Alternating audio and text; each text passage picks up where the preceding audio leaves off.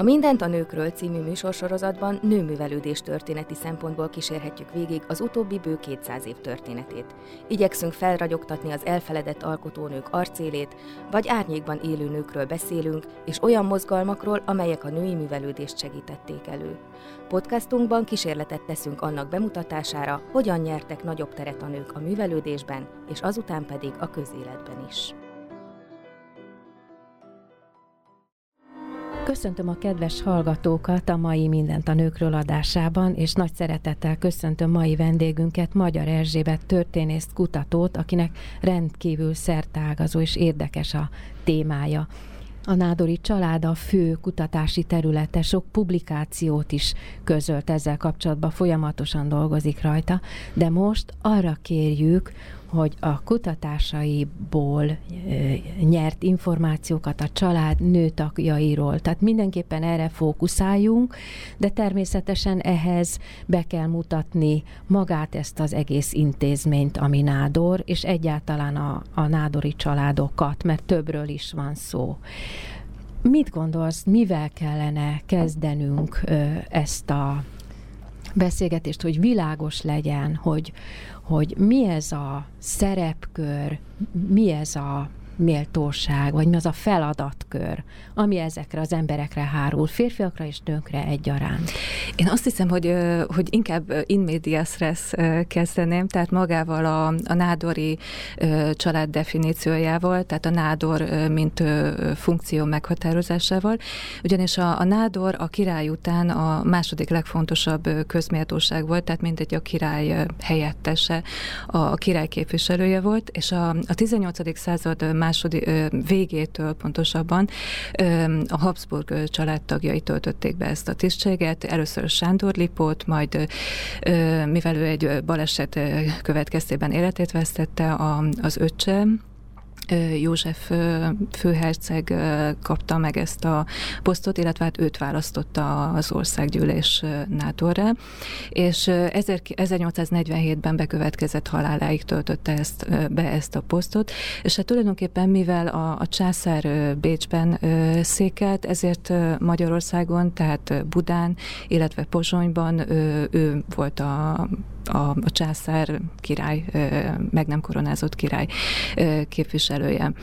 És ennek megfelelően a feleségére, aki a család szempontjából a főhercegnői tisztet töltötte be, de valójában a Palatina vagy Palatinissa Nádorné volt a címe Magyarországon, tehát tulajdonképpen ő volt az a vagy talán ö, nem túl helyes, de, de modernizálva azt mondanám, hogy ő volt az ország first lady-je. És ennek megfelelően természetesen személyiségétől, motiváltságától, családi hátterétől, neveltetésétől függően másként tölt, tölthették be ezt a, ezt a szerep lehetőséget. A legfontosabb, a 18, 19. század első felében ebből a szempontból a legfontosabb szerepet Mária Dorottya játszotta, aki házassága által vált a Habsburg családtagjává, tehát ő maga nem született főhercegnőnek, Württembergi hercegnő volt, és voltak éppen nagyon sok felé nevelkedett, tehát Oroszországban, Szilézia területén, és hát természetesen Stuttgartban. Ilyenkor rokonság révén került a különböző nevelkedési helyekre? Igen, igen, pontosan, ugyanis a Württembergi hercegi családnak nagyon szoros kapcsolatai voltak a, a cári családdal, hiszen a evangélikus vallású hercegnőket szívesen vittek feleségül a, az ortodox családba, hiszen gyakran áttértek. Pontosabban, bocsánat, tehát át, készek voltak arra, hogy áttérjenek. Mária Dorottya esetében erről nem volt szó. Tehát amikor ő 1819-ben József Nádor felesége lett, akkor természetesen egy, egy pápai diszpenzál kompenzációra volt szükség, hiszen nem volt katolikus vallású, evangélikus, luteránus vallású volt, és a házasság feltétele az volt, hogy gyermekeinek katolikus hétben kellett nevelkednie, amely, mint a későbbiekben láthatjuk, meglehetős berzenkedést váltott ki a, a, a főhercegnőből, de hát ezt természetesen meghajlotta a, a fensőbb akarat előtt. József Nádornak ő nem az első felesége, hanem a harmadik volt.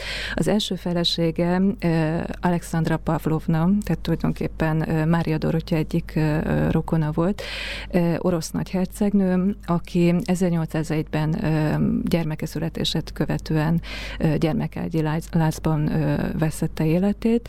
Második felesége Hermina hercegnő volt, aki kálvinista vallású volt, 1815-ben került sor a házasságkötésre, és 1817-ben ikerszülése után vesztette életét. Amikor sor került a harmadik házasságra, tehát egy ortodox vallású, majd egy kálvinista mennyasszonyt követően sor került a harmadik házasságra immáron egy evangélikus hercegnővel. A Bécsi udvarban sokan azért fohászkodtak, hogy ne kerül, tehát hogy hosszú életű legyen ez a harmadik hercegnő, ugyanis negyedszerre már bizonyára egy izraeli tavallásút választana a, a, a főherceg.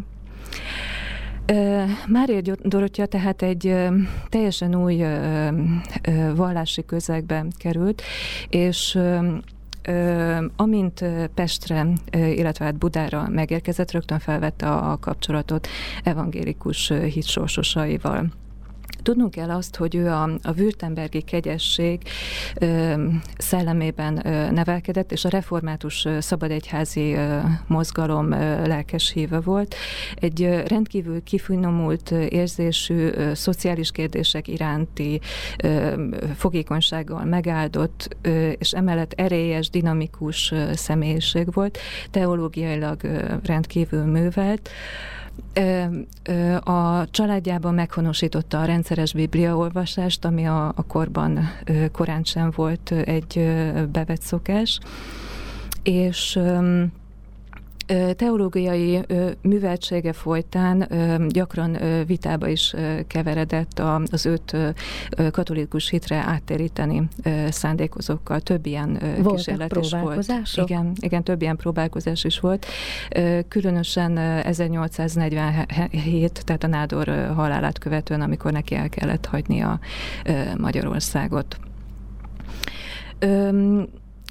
hogyan is jellemezhetnénk az ő tevékenységét? Tehát egyrészt egy egyházi indítatású, vallásos indítatású karitatív mozgalom megindítása, ápolása volt a, fűződött az ő nevéhez, tehát egy pietizmussal láthatott karitatív munka megindítója, illetve szorgalmazója volt. Tehát voltak éppen ebben a, keresztény felelősség gyakorlását, gyakorlása nyilvánult meg, talán ma úgy mondanánk, hogy a, a társadalmi felelősség fontosságát látta ebben a munkában. Ö, elsődlegesen a gyermeknevelést és a, az iskolaügyet ö, támogatta. Anyagi segítséget nyújtott például a Lőcsei iskolának. Ö, 1821-ben ö, a Pesti Evangélikus ö, Alapítvány ö, nem csupán anyag, alapítványhoz, nem csupán anyagi, hanem nagyon jelentős erkölcsi támogatást is nyújtott, hiszen ezen egyletek, alapítványok megindításához engedélyre is szükség volt, és hát ennek az engedélynek a, a megszerzésében ő alapvető szerepet játszott. Olyan hatatos volt a közreműködése a Pesti Evangélikus Iskolai Alapítvány létrehozásában, hogy 1823-ban már meg is indulhatott a, az oktatás a Deák téri iskolában. Ma Deák téri, de a korban a Szénpiaci iskolának nevezték ezt, a, ezt az intézményt, és tulajdonképpen ő szinte mindennapos heti gyakorisággal látogatott a, a Szénpiac térre, hiszen ott volt az 1811-ben felszentelt evangélikus templom. Mindemellett egy nagyon fontos személyiséget kell említenünk, akinek a neve már többször elhangzott ebben a, a műsorban. Brunswick Terézről van szó aki, akinek a tevékenységét erkölcsileg is támogatta, és természetesen anyagilag is. Az 1828-ban létesített angyalkárt, majd az ezt követő többi kisdedóvó intézet támogatásában játszott meghatározó szerepet.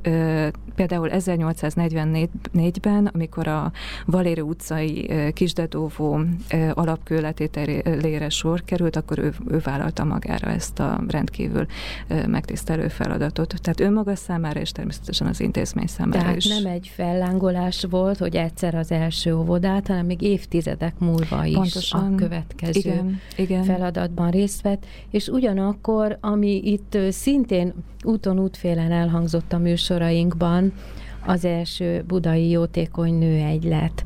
Az ezzel való kapcsolatát és hát a támogató tevékenységét is jó lenne egy kicsit összehozni, hogy tulajdonképpen ő állt a háttérben. Pontosan, tehát az ő nevéhez fűződik a, a jótékony nőegylet megalakítása, vagy ahogy a korban nevezték, a budai, illetve pesti jóltevő asszonyi egyesület ö, ö, létrehozása.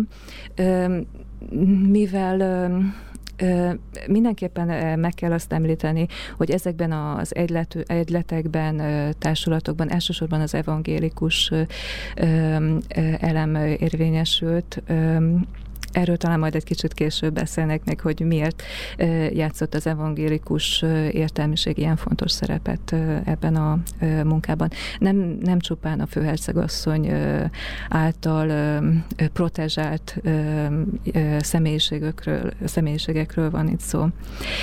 A nőegylet mellett, ami tulajdonképpen egy, egy rendkívül hosszú életű egylet volt. A, a század második felében is ö, ö, számos ö, esetben ö, találkozunk ö, ö, meghatározó ö, jelentőségű ö, ö, tehát a század második felében is nagyon jelentős volt a, a tevékenysége, és természetesen a főhercegi család tagjai is részt vettek a, a munkájában, tehát itt például a Nádor József főherceg felesége Klotilt főhercegasszony és leányaik is rendszeresen felkeresték a rendezvényeiket, az intézményeket meglátogatták, és, és támogatták ezeket a kezdeményezéseket. Az, a jótékony nőegylet mellett nem csupán a, meg kell említenünk, hogy nem csupán a jótékonyságban vállalt szerepet, hanem konkrét olyan konkrét intézményeket, kezdeményezéseket is útjára intézett, intított, mint például az ipariskola létesítése, hogy ezzel a posztó, illetve a kalapgyártást ö, felendítse és ö, munkalehetőségeket biztosítson. Emellett Brunswick Teréz mellett a másik jelentős korabeli közeleti személyiség, akihez szoros kapcsolat fűzte, Széchenyi István volt. Mindketten rendkívül nagyra értékelték egymást, és Széchenyi számos vállalkozásához tudta megszerezni a főhercegasszony támogatását, hozzájárulását, segítségét. Minden másrészt, másrésztről pedig Mária Dorottya maga is olvasmányokkal, tanácsokkal látta el a, ezt az exaltált lelk, lelkületű honfit. Hogy minél inkább idomuljon a környezetéhez, és tulajdonképpen megnyerje a új hazáját, ezért megtanult magyarul. Feljegyezték róla, hogy az 1825-ös országgyűlésen amely Pozsonyban került sorra, és hát természetesen, mivel természetesen ez alkalommal a, a Nádori család rendszeresen Pozsonyban tartózkodott, tehát az 1825-ös országgyűlésen új évkor az ötköszöntő delegációnak magyarul válaszolt ezzel kapcsolatban Felsőbüki, Felsőbüki Nagypál a megyei közgyűlésen fel, felolvasott jelentésében e, így szólt. Nagy örömömmel kellették jelentenünk, hogy ő császári és királyi hercegsége szeretett nádorunknak hitvese, ki egyéb iránt és leereszkedése és nemzeti nyelvünk és szokásainkhoz való hajlandósága miatt a nemzeti közhódolásnak tárgya vala, új fényt és becset adott anyanyelvünknek, melyen több ízben az őtet megtisztelő országos kiküldöttségnek helyes kimondással és ékes szavakkal felele. Őcsászári és királyi hercegsége az asszonyi renden legelső, aki a magyarokhoz magyarul szólott, és ezáltal nem csak a nemzetet magának örökre lekötelezte, hanem a született magyar szerédebb nemnek, melyből némelyek, ám bár még az idegenek által is gúnyolt együgyűségből magyarul beszélni szégyenlenek, követésre méltó példát adott. A családi életre jellemző volt a magyar szellemiség. Gyermekei magyarul tanultak, természetesen számos más más a birodalomban használt nyelvel együtt, de mindenképpen a magyar szellemiség, tehát egyfajta patriotizmusra nevelték őket. Mind a mellett természetesen elsődleges a családhoz tartozás tudata volt, tehát elsődlegesen is hű alatvalóknak a császár, illetve később a, a király hű alatvalóinak szerepét kellett betölteniük. Mária Dorottya közéletben vállalt szerepére visszatérve ö, ö, fontos megemlítenünk, hogy támogatta Széchenyi Lánchíd tervét, és minden mellett József Nádor tevékenységéhez, támogatásához társulva a, a gőzhajózást szorgalmazta. Erre megemlékezve és erre háláját kifejezve Széchenyi az egyik gőzhajót Mária Dorottyának nevezte el. Karitatív tevékenységének egyik illusztrációjaként szeretném említeni, hogy 1838-ban a Pesti Jegesárvíz idején család minden tagja, tehát István főherceg, a, a Nádor és ő maga is tevékenyen kivette részét a, a lakosság mentésében. Rendszeres gyűjtéseket szervezett, elhelyezték a menekülteket.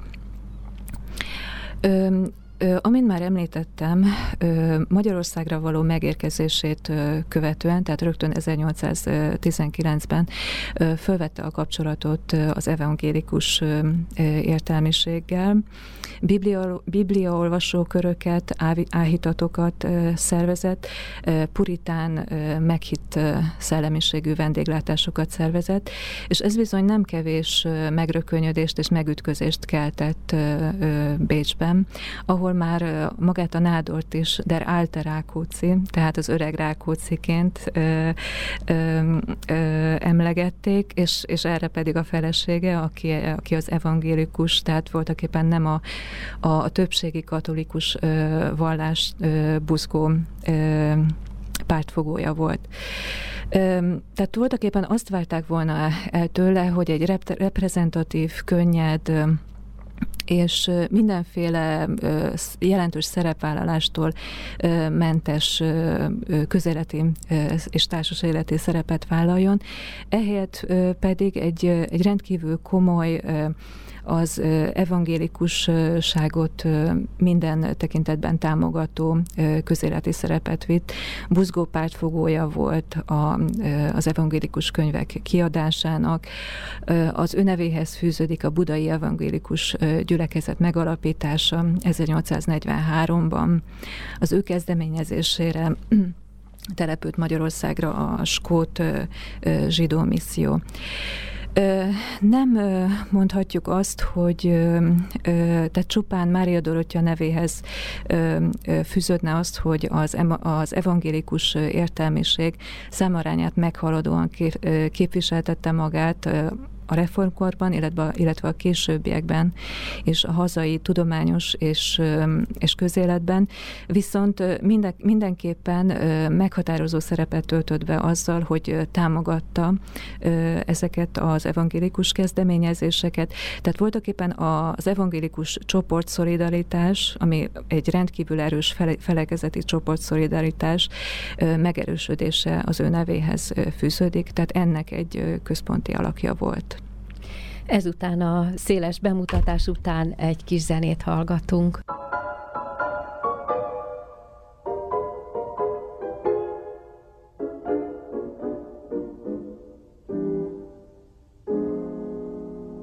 Vendégünk Magyar Erzsébet történész kutató, aki a nádori családokkal foglalkozik. Jól mondom én ezt, hogy családok? Mert azért Ö, inkább nádori, nádori ágat mondanék, ágat? vagy alcsúti ágnak is nevez Habsburg család ezen ö, magyar ágát, ö, hiszen alcsúton volt a, a központjuk, és ö, nádori ágnak igazából a század első, tehát az 19. század első felében nevezhetjük, hiszen maga a nádori tisztség az 1867-es kiegyezéssel mondjuk úgy háttérbe kerül, tehát nem törlik el magát a tisztséget, de bizonytalan időre elhalasztják a nádor megválasztását, és hát voltak éppen a maga miniszterelnök veszi át a, a nádor szerepét, és ezért voltak éppen inkább már főhercegi családról beszélhetünk a század második felében.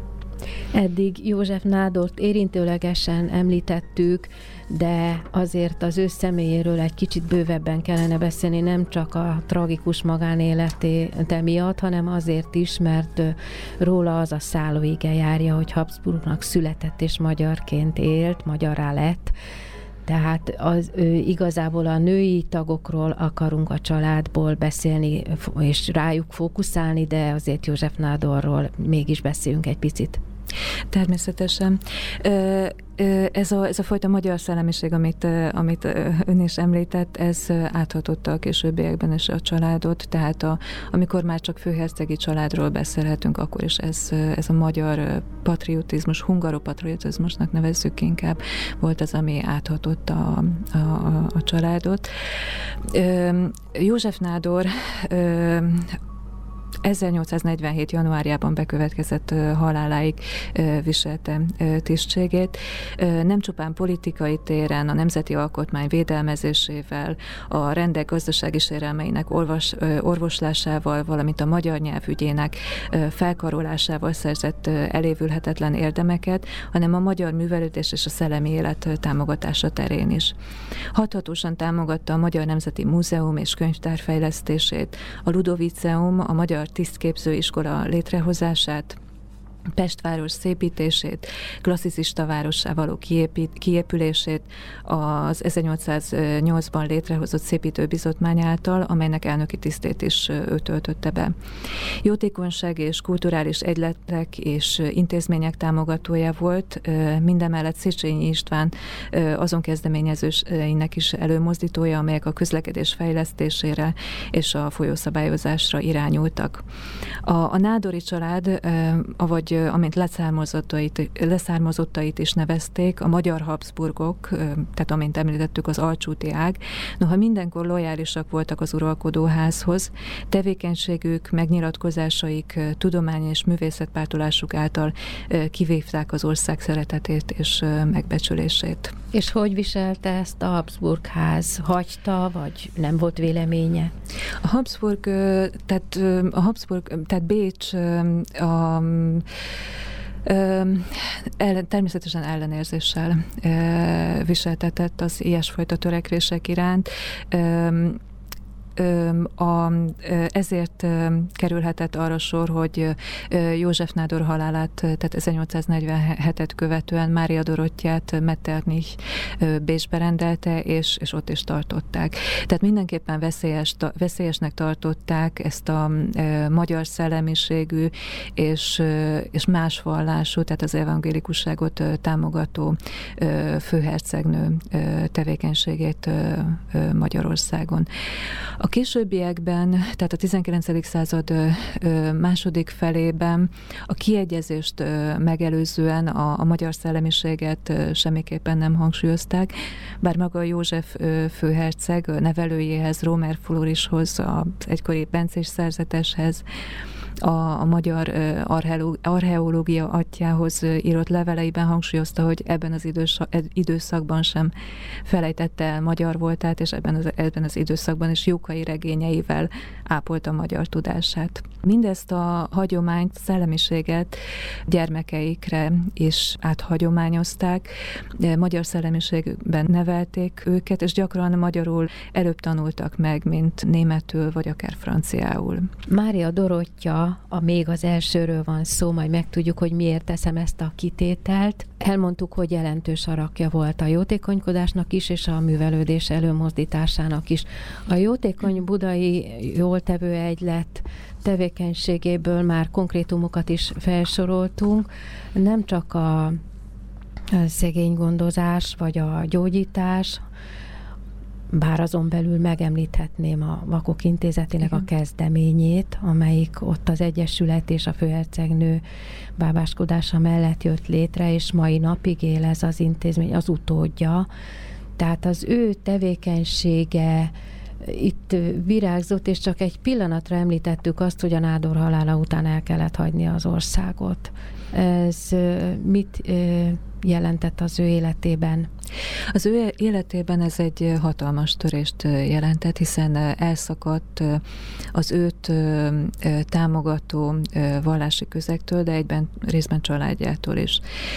Leányai mellette maradtak, viszont fia József főherceg nevelőjével elő, előbb Bécsben, majd pedig Prágában, Prágába került. Tehát ő ezt az elszakításként, egyfajta számüzetésként élte meg. Leánya, legidősebb leánya Erzsébet főhercegnő 1847-ben férjhez ment, tehát voltak éppen őt sem tudhatta maga mellett. Egyedül kisebbik lánya Mária Henrietta főhercegnő, aki később a belga trónörökös második Lipót néven belga király felesége lett, ő maradhatott mellette.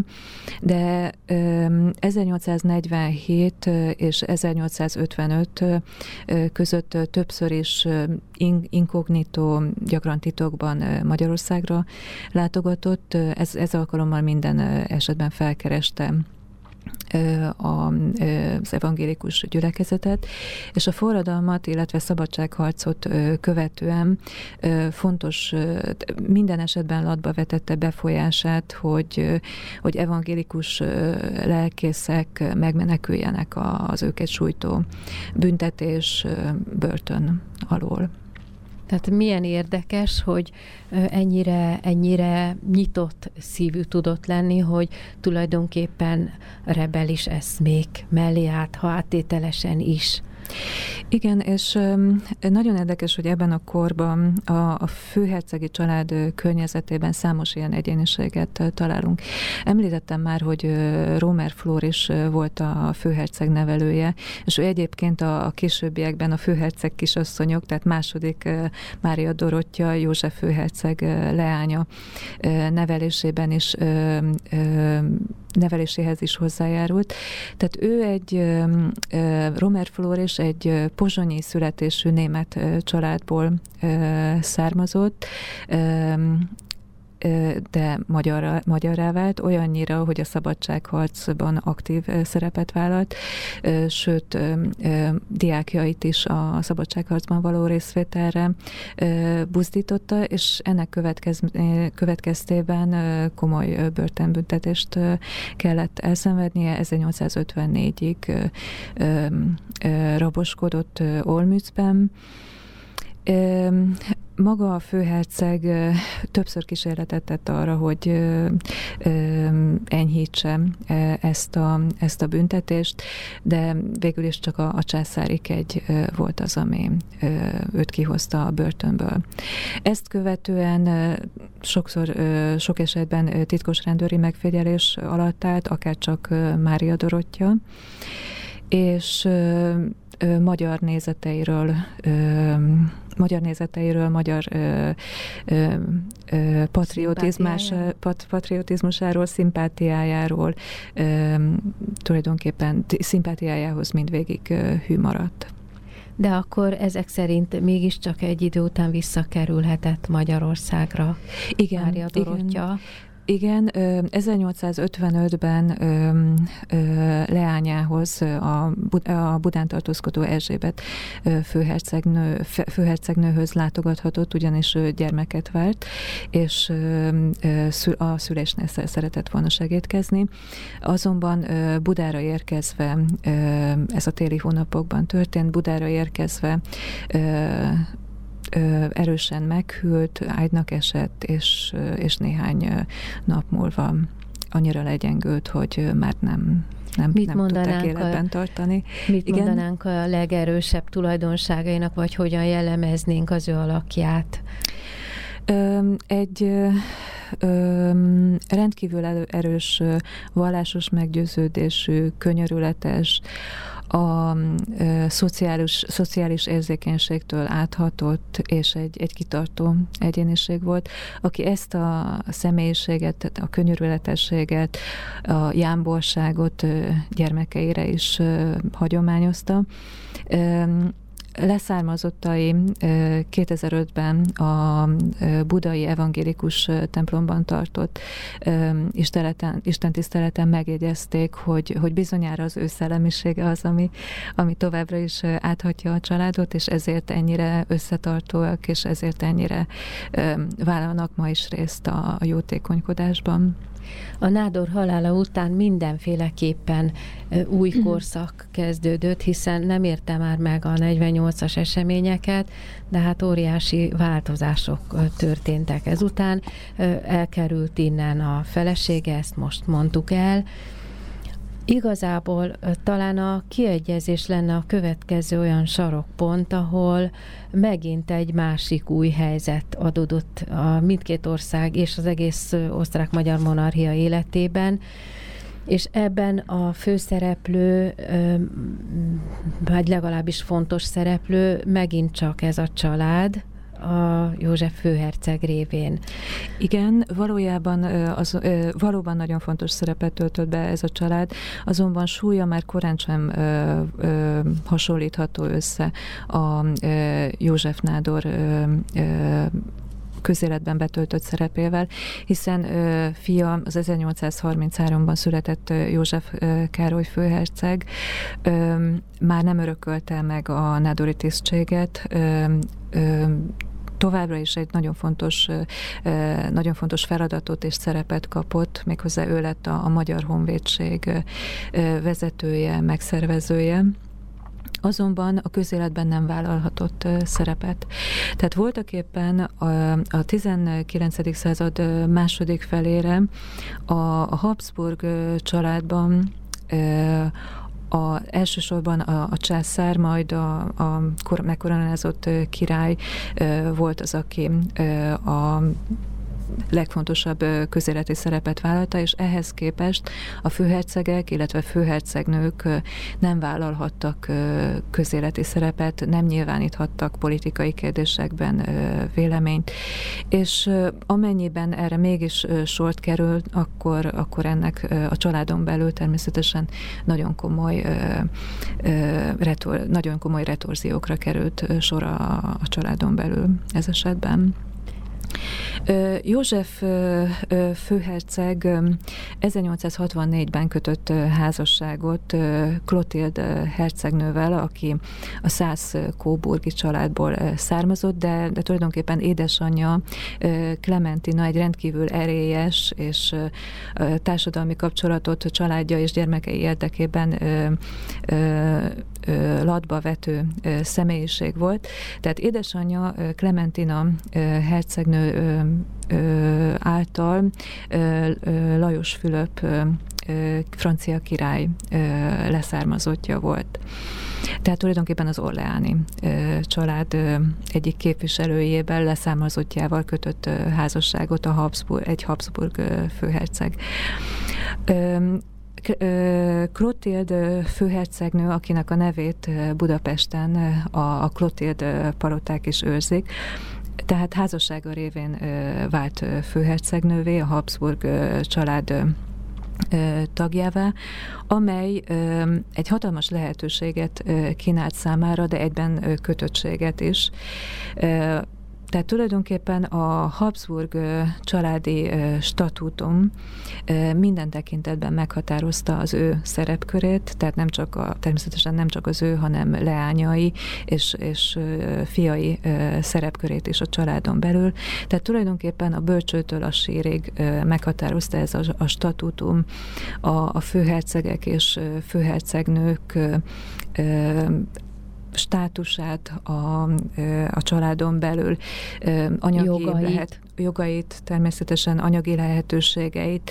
Kötelességeit egyaránt. Pontosan alapvető kötelességük az volt, hogy minden tekintetben a család érdekeit mozdítsák elő, és a birodalom egységét őrizzék meg. Házasságuk is ennek a függvénye volt, tehát tulajdonképpen egy nagyon szűk körből választhattak. Mindenképpen egy rangszerű, egyenrangú házasságot kellett kötniük, ellenkező esetben gyermekeik már nem váltak, ne, tehát tulajdonképpen már nem lehettek a, a családtagjai. Amikor a főhercegnők, tehát egy Klotild lánya, Mária Dorottya főhercegnő akit József főherceg édesanyján, édesanyja tiszteletére neveztek így, és talán így a későbbiekben nevezük Mári, második Mária Dorottya főhercegnőnek.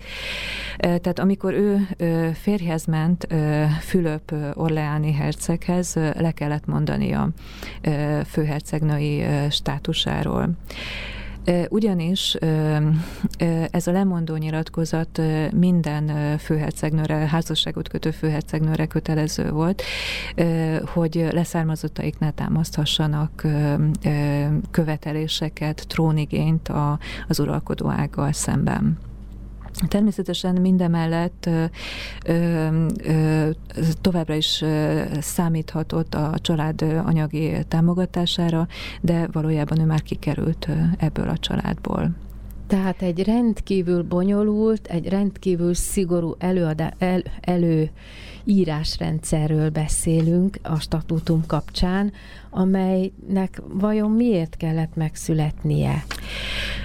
1839-ben vezették be ezt a, a családi statútumot.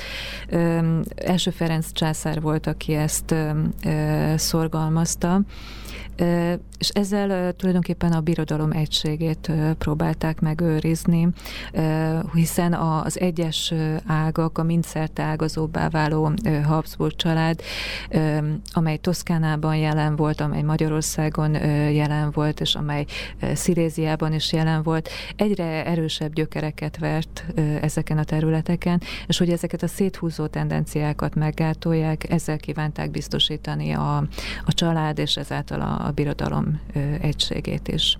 És természetesen mindenben fontos szerepe volt annak is, hogy egyfajta példaként szolgáltak a, a birodalom számára, tehát mint a, a, fő, a fő mintakép voltak, és ennek érdekében kívánták, kívánták megtartani a család erkölcsi integritását és, és mindenek fölött állását. És mint egy az ártságát És az ártságát is pontosan. Úgy tűnik.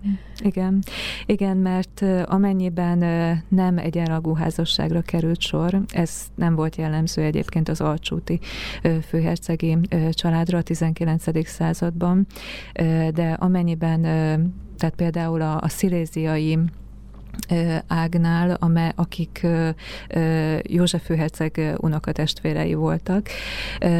Tehát Károly József főherceg leányai már lengyel nemesekhez mentek feleségül, és ezzel tulajdonképpen főhercegnői státusukat elvesztették.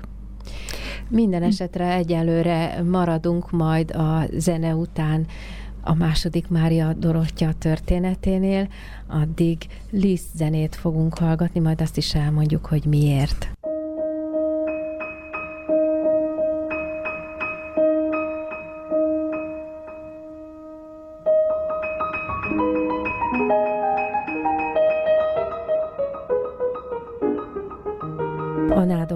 Családról beszélünk, amelyik egy fontos poszt volt egy bizonyos történelmi időszakban. Vendégünk Magyar Erzsébet, a téma szakértője, történész, kutató. Már eddig is beszéltünk a Nádor család több tagjáról, férfi és női tagokról egyaránt. Kevesebbet beszéltünk az életmódról, a hétköznapokról, inkább a nagy tettekről, meg a jelentőségükről volt szó, de most a, a hátralevő időben ezt próbáljuk képzelni a mindennapokat. Nem véletlenül hallhattunk Liz zenét a, a bejátszásban ugyanis bár a, főherc, Klotét főhercegnő és a főherceg is nem vittek olyan, nem játszottak olyan jelentős közéleti szerepet, mint Mária Dorottya a század első felében, de családi körbe, szűkebb baráti, bizalmas körbe számos művészt meghívtak, itt például Liszt Ferenc is vendégeskedett náluk Alcsúton, olyan jelentős személyiség, személyiségek keresték meg fel őket, mint például Romer Flor és Pulszki Ferenc, Jókai Mór, hogy csak néhány, néhányukat említsük. Mindemellett a, a főhercegi család életének szintere Alcsút mellett Budán zajlott, a, a Szent György téren található palotában, amely azonban elsősorban reprezentatív célokat szolgált, de igazán intim családi élet a Margit szigeten, valamint fiumében zajlott. Ma már kevesen tudják azt, hogy a, a Margit sziget a főhercegi család tulajdonában volt, és József Nádor volt az, aki megindította fejlesztését, megnyitotta Pest-Buda előtt, majd a kiegyezést követően a visszatérő főhercegi család rendszeresen időzött itt kúrákat, fürdőkúrákat végeztek, és tulajdonképpen a, a szigetre kilátások látogatók minden nap láthatták a, a főhercegi családot, tehát egyfajta főhercegi szalon szerepét is betöltötte ez a, ez a sziget. A gyermekek az egyre bővülő család számára is egy ideális környezet volt a Margit sziget, Alcsút, majd az 1880-as évektől Fiume, illetve a későbbiekben az Ótátra Füredi villa itt nevelkedtek a, a gyermekek, akiknek, akik voltak éppen rendkívül szigorú nevelési elvek betartásával kellett minden nap szembesül, szembesülniük. Ezek az elvek tulajdonképpen Mária Teréziától erednek, aki nagyszámú családja családja felnövekvő csemetének mindennapjait szabályozta. Miből is állt ez a neveltetés, tehát második Mária Dorottya, illetve Huga, a későbbi Turnon Taxis hercegnő, Margit főhercegnő, illetve a leányok, Klotild és Erzsébet főhercegnő nevelése hogyan is zajlott. A leányok oktatásában a, a nyelvek játszottak nagyon fontos szerepet, tehát így meg, megtanultak magyarul, németül, édesanyjuktól franciául, mindemellett olaszul, angolul, illetve a, a későbbiekben horvátul is. Tehát voltak éppen a, a kor legfontosabb nyelveit, illetve a birodalom nyelveit kellett elsajátítaniuk. Nem az oktatás nem fókuszált a ö, tudományos ö, nevelésre, tehát tulajdonképpen tudományos alapismereteket ö, kaptak, de ö, szigorú ö, rendszerezett képzésben, ö, rendszerezett tudományos képzésben ö, nem volt részük. A, a gyermekek nevelésének legfontosabb alapelvei a mély, erős kötelességtudat, a határoz, határozott családi szellem, valamint a dinasztikus érdekek szem előtt ö, tartása voltak. Figyelmet fordítottak arra, hogy egészségesek legyenek, észszerűen táplálkozzanak, megfelelő testmozgást végezzenek, és különösen a főhercegnők esetében a legfontosabb hangsúlyt azt kapta, hogy harmonikus családi életet biztosító hűséges hétvesekké, gondos anyákká, valamint az uralkodó családot megfelelő módon reprezentálni képes főhercegnőkké váljanak. Viselkedésük, megjelenésük, fellépésük minden, minden tekintetben mintakért szolgált az alatvalók számára. Tehát az egyéniség kiteljesítése helyett a családi összetartozás tudatának megalapozása, megtartása, a dinasztia megfelelő módon való reprezentálása és érdekeinek mindenek fölé helyezése volt a főhercegi, főher, főhercegnői nevelés irányelve. A kívánalom, de én úgy érzem, ahogy tájékozódtam az irodalomban, hogy különösen második Mária Dorottya túl erős egyéniség volt ahhoz, hogy ezeknek a kívánalmaknak, ezek a valójában tiszteletre méltó és jól hangzó kívánalmaknak megfeleljen, hiszen számtalan tehetség birtokában volt, igen, igen, kitágította a kereteket. Erről szeretnék igen, valami. Igen, valóban. Tehát említettem azt, hogy tudományos téren nem kaptak alapos támogatást, de édesapja József főherceg korán felfigyelt leánya természettudományos érdeklődésére, így egyik, egyik születésnapjára csillagászati, gyermekeknek szóló csillagászati műveket kapott, és nagyon szoros volt a kapcsolat második Mária Dorottya és, és a főherceg között talán természetük hasonló volt amiatt. Tehát egy rendkívül élénk, élénk természetű erős egyéniség és, és a lelkesedésre hajlamos, dinamikus természetű főhercegnőről volt itt szó, aki, aki számos, akinek számos tehetsége is megnyilvánult. Tehát zenei téren még húga Margit, Főherz, Margit Főhercegnő elsősorban a klasszikus zeneterén uh, érvényesítette tehetséget, addig ő második Mária Dorottya nótákat szerzett. És ezeket a nótákat cigányprimásoknak juttatta el, természetesen azzal, mint egy jótékonyan, hogy ezek kiadásával valamelyes bevételre tehessen szert. És adta is hozzá nevét? Igen, igen, nevét is adta hozzá. Tehát ezzel is a, a család népszerű, egyik népszerű, népszerű egyéniségéhez, e, e, egyéniségévé vált. A zenei tehetsége mellett festői tehetségét is ki kell emelnünk.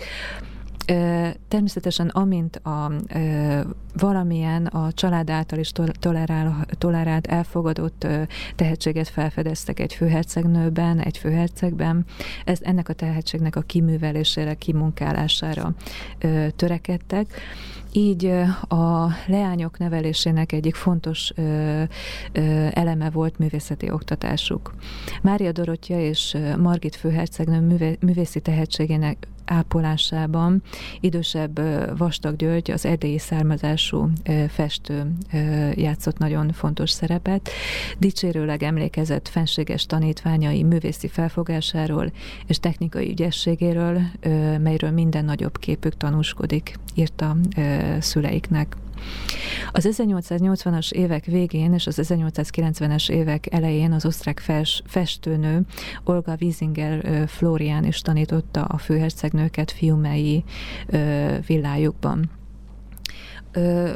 Alcsúton egy külön ö, műterem, egy külön festői műterem ö, létesült ö, Mária Dorottya számára, aki az Alcsúti kápolna számára készített oltárképeket, és a családon belül is számos portrét készített, és a képei, és természetesen a, a család más művészi tehetséggel megáldott tagjainak képei is láthatóak voltak az Alcsúti kastélyban.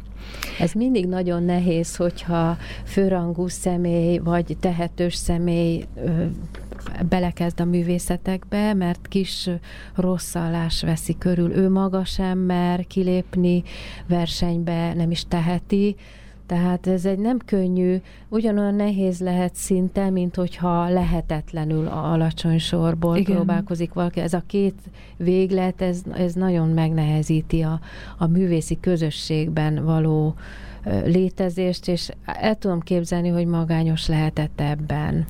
Igen, igen, erről van szó, de mindenképpen nagy támaszt jelentett számára a család, amely ebben a törekvésében, ténykedésében támogatta, és bár önálló kiállításokat, kiállítások rendezésére nem volt módja, de amikor megjelent Jókai Mor szerkesztésében az osztrák-magyar monarchia írásban és képben című rendkívül ö, ö, ö, nagy jelentőségű monumentális könyvsorozat, akkor ebben ennek rajzainak elkészítésében ő is szerepet vállalt.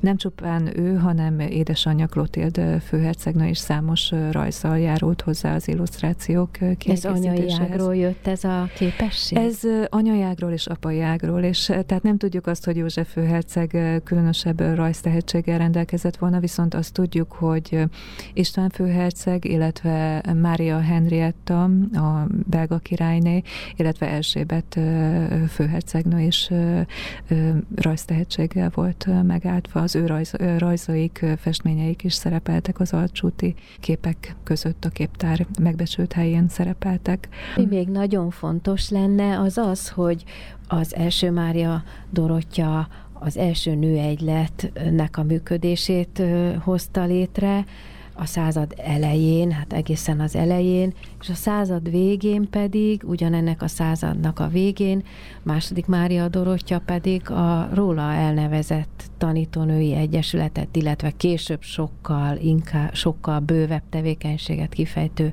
egyesületet segítette életre. Igen, ez valóban így volt nagyon fontos szerepet játszottak a, a főhercegnők ö, ö, kezdetben ö, édesanyjuk Klotét főhercegnő ö, szárnyai alatt a, ö, a jótékos, jótékonysági egyles, egyletek társ, társaságok tevékenységében, tehát például így a, a Magyar Vöröskereszt tevékenységében. Társasági kötelezettségeik közé tartozott a jótékonysági rendezvények felkeresése, így amikor a, a Magyar Főúri Körök a Pesti Bölcsöde Egyesület, a Budapesti Gyermekmenhely és a Mária Dorotea egylet javára 1886. május 11-én és 12-én a Budai Várszínházban műkedvelői előadást rendeztek. A második előadáson a, a király megtisztelő jelenléte mellett Mária Valéria főhercegnő, József főherceg, Klotild főhercegnő és leányaik Mária Dorottya és Margit főhercegnők is megjelentek. Emellett számos intézetet, létesítményt intézményt látogattak meg, illetve anyagilag és erkölcsileg támogattak. Így például 1886-ban műkedvelői előadást egy műkedvelői előadást megelőzően Klotilde és Mária Dorottya főhercegnők udvarhölgyük kíséretében az Andrási úti tanítóképző intézetet keresték fel, ahol Zirzen Janka igazgatónő fogadta őket. Megszemlélték az osztályokat, a kézimunkákat, rajzokat, meghallgatták a, a növendékeket. Tehát nagyon fontos volt ez a fajta jelenlét, amely tulajdonképpen egyfajta társadalmi presztist kölcsönzött az, az e fajta kezdeményezéseknek. A művészi tevékenységével kapcsolatban Szeretnék még egy, egy nagyon érdekes levélrészletet felolvasni.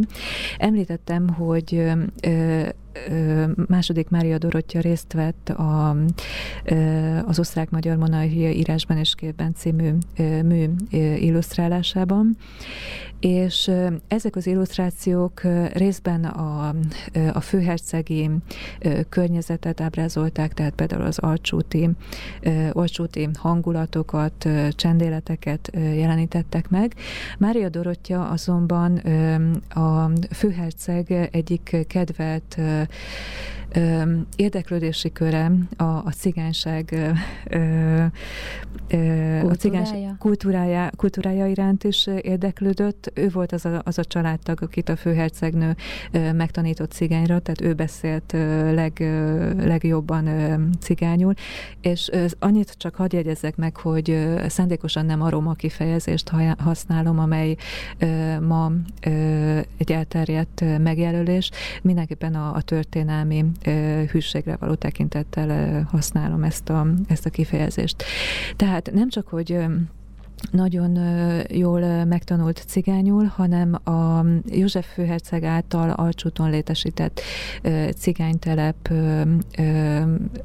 munká, cigányteleppel kapcsolatos munkában is részt vett. Támogatta Klotilt főhercegnőt, aki az alcsúti iskolában felvett cigánygyerekek nevelését is figyelemmel kísérte. Az, az Osztrák-Magyar Monarchia című, írásban és képben című mű számára készült illusztrációk között néhány szép cigányportrét is találunk. Ezeknek a készítéséről a főherceg így számolt be egyik tudományos munkatársának. Jelenleg Alcsút egészen indus jellegű. Mivel leányom Mariska festi a cigány leánykákat, kellett lefoglalnom az egész táborokat, melyek a községtől nem tűretnek 24 órán túl. Ezek most az én földemen tanyáznak, azok pedig, akik festésre kerülnek, nálam dezinficiáltatnak, de csak vízzel, és azután fölöltöztetem új ruhákba, nekem pedig van egy kis gyakorlatom a nyelvben.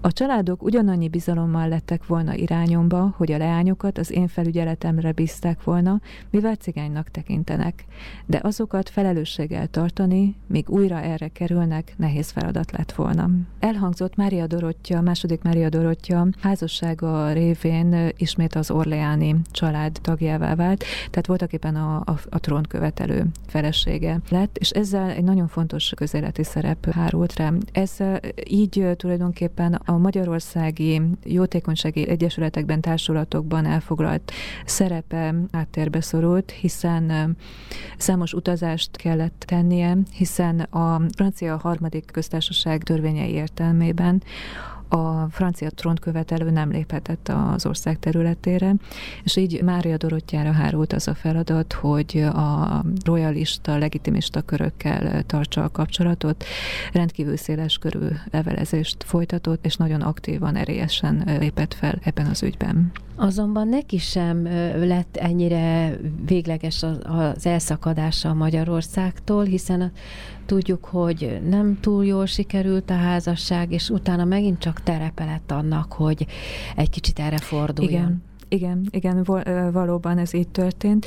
Tehát egy az 1890-es évek végét, 1900-as évek végét tekintve valóban jó részt külföldön tartózkodott, Ticéliában, Angliában, számos utazást tett férjével, de ezt követően a házassága megromlásával húzamosabb ideig tartózkodott Alcsúton, illetve Budán, Fiumében, és ezzel tulajdonképpen tovább folytathatta jótékony, karitatív tevékenységét. És ezáltal most egy kicsit közelibb képet kaptunk azokról a nőkről, akik nagyon híres női kezdeményezéseknek voltak a támogatói, alapítói, szimpatizánsai.